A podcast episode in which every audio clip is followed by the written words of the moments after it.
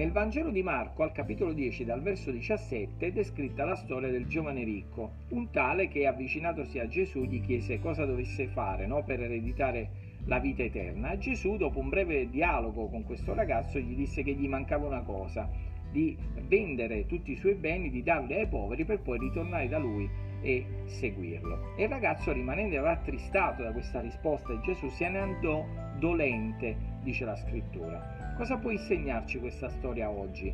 Tante volte ci sentiamo a posto con Dio, non nelle cose che lo riguardano, nel cammino forse che stiamo facendo e seppur consapevoli dell'eredità della vita eterna ci sentiamo quasi di guadagnarla attraverso le cose che facciamo, forse per il comportamento da noi eh, ritenuto positivo, buono che abbiamo, in fondo poi pensiamo che siamo delle brave persone, fin tanto che però non ci viene chiesto di lasciare qualcosa, di abbandonare quanto per noi magari è prezioso, fondamentale e necessario.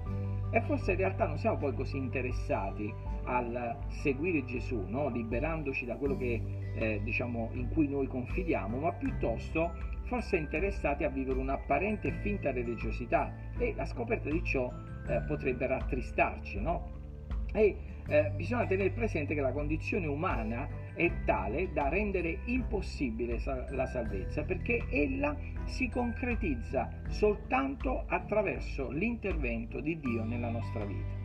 Quindi amico, amica che mi stai ascoltando, oggi hai un'opportunità straordinaria da cogliere al volo, anche per quello che in questo momento è lo scenario mondiale attuale di tutto quanto eh, ti circonda e che sta accadendo quella di accettare Gesù come unico e solo Salvatore della tua vita, della tua anima, perché Egli ha pagato un prezzo per la tua vita ed è ancora in attesa che ti avvicini a Lui ricevendo la sua presenza dentro di te.